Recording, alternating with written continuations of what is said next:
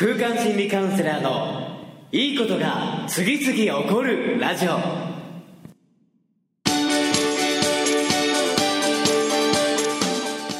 いいことが次々起こりまくっている世界中のリスナーの皆様。おはようございます。空間心理カウンセラーの伊藤裕二です。今日も朝6時から3分33秒でいいことが次々起こるラジオをお届けしていきます。え今日はですね、なんと第33回の放送となります。えまあ正確に言うと、あの、プレ放送というのを1回入れているので、まあ34回目ではあるのですが、本放送としては今日が33回目。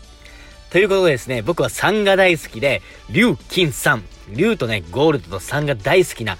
僕としては、ちょっとね、今日の第33回目の今日の一日は、竜と金と3にまつわる場所に移動して、え実は執筆作業ももう大詰めになっているので、そこに缶詰になって、えー、ね、もう早朝から、えー、まあね、夜、深夜までひたすら執筆合宿を今日は一人で行っていきます。えそういった意味でですね、今日のテーマは、好きな場所で、好きなテーマで、好きな自分で生きるということでね、お届けしていきたいと思いますが、え自分がどうありたいか、自分がどんな自分でいたいか、自分が何が好きか、えこれをね、常に常に意識して言葉にして、行動に移して、え行っていくと、自分自身のね、あり方というのはもう本当にこうね、大好き一色になっていきますし、エネルギーがどんどんどんどん上がっていくようになっていきますし、そのテーマに沿って人生が驚くほど面白く展開していくようになります。え、その上で何を優先していくかということが人生において、えー、一番ね、大切にしたいものが大切にし続けていける。優先順位を高めていくことが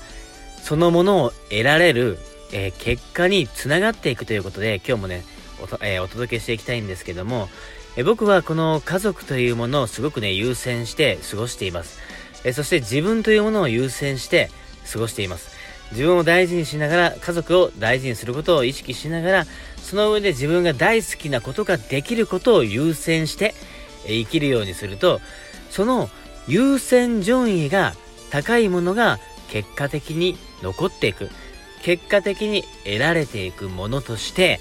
えこのね、人生に残り続けていく。逆に手に入っていないものであったりとか、手に入れられていないもの、もしくはね、えー、残らないもの、ど、えー、どこかでね、なくなってしまうものは、単純に自分の優先順位が低く、自分がそれを大事にしていないから、しようとしていないから、意識していないから、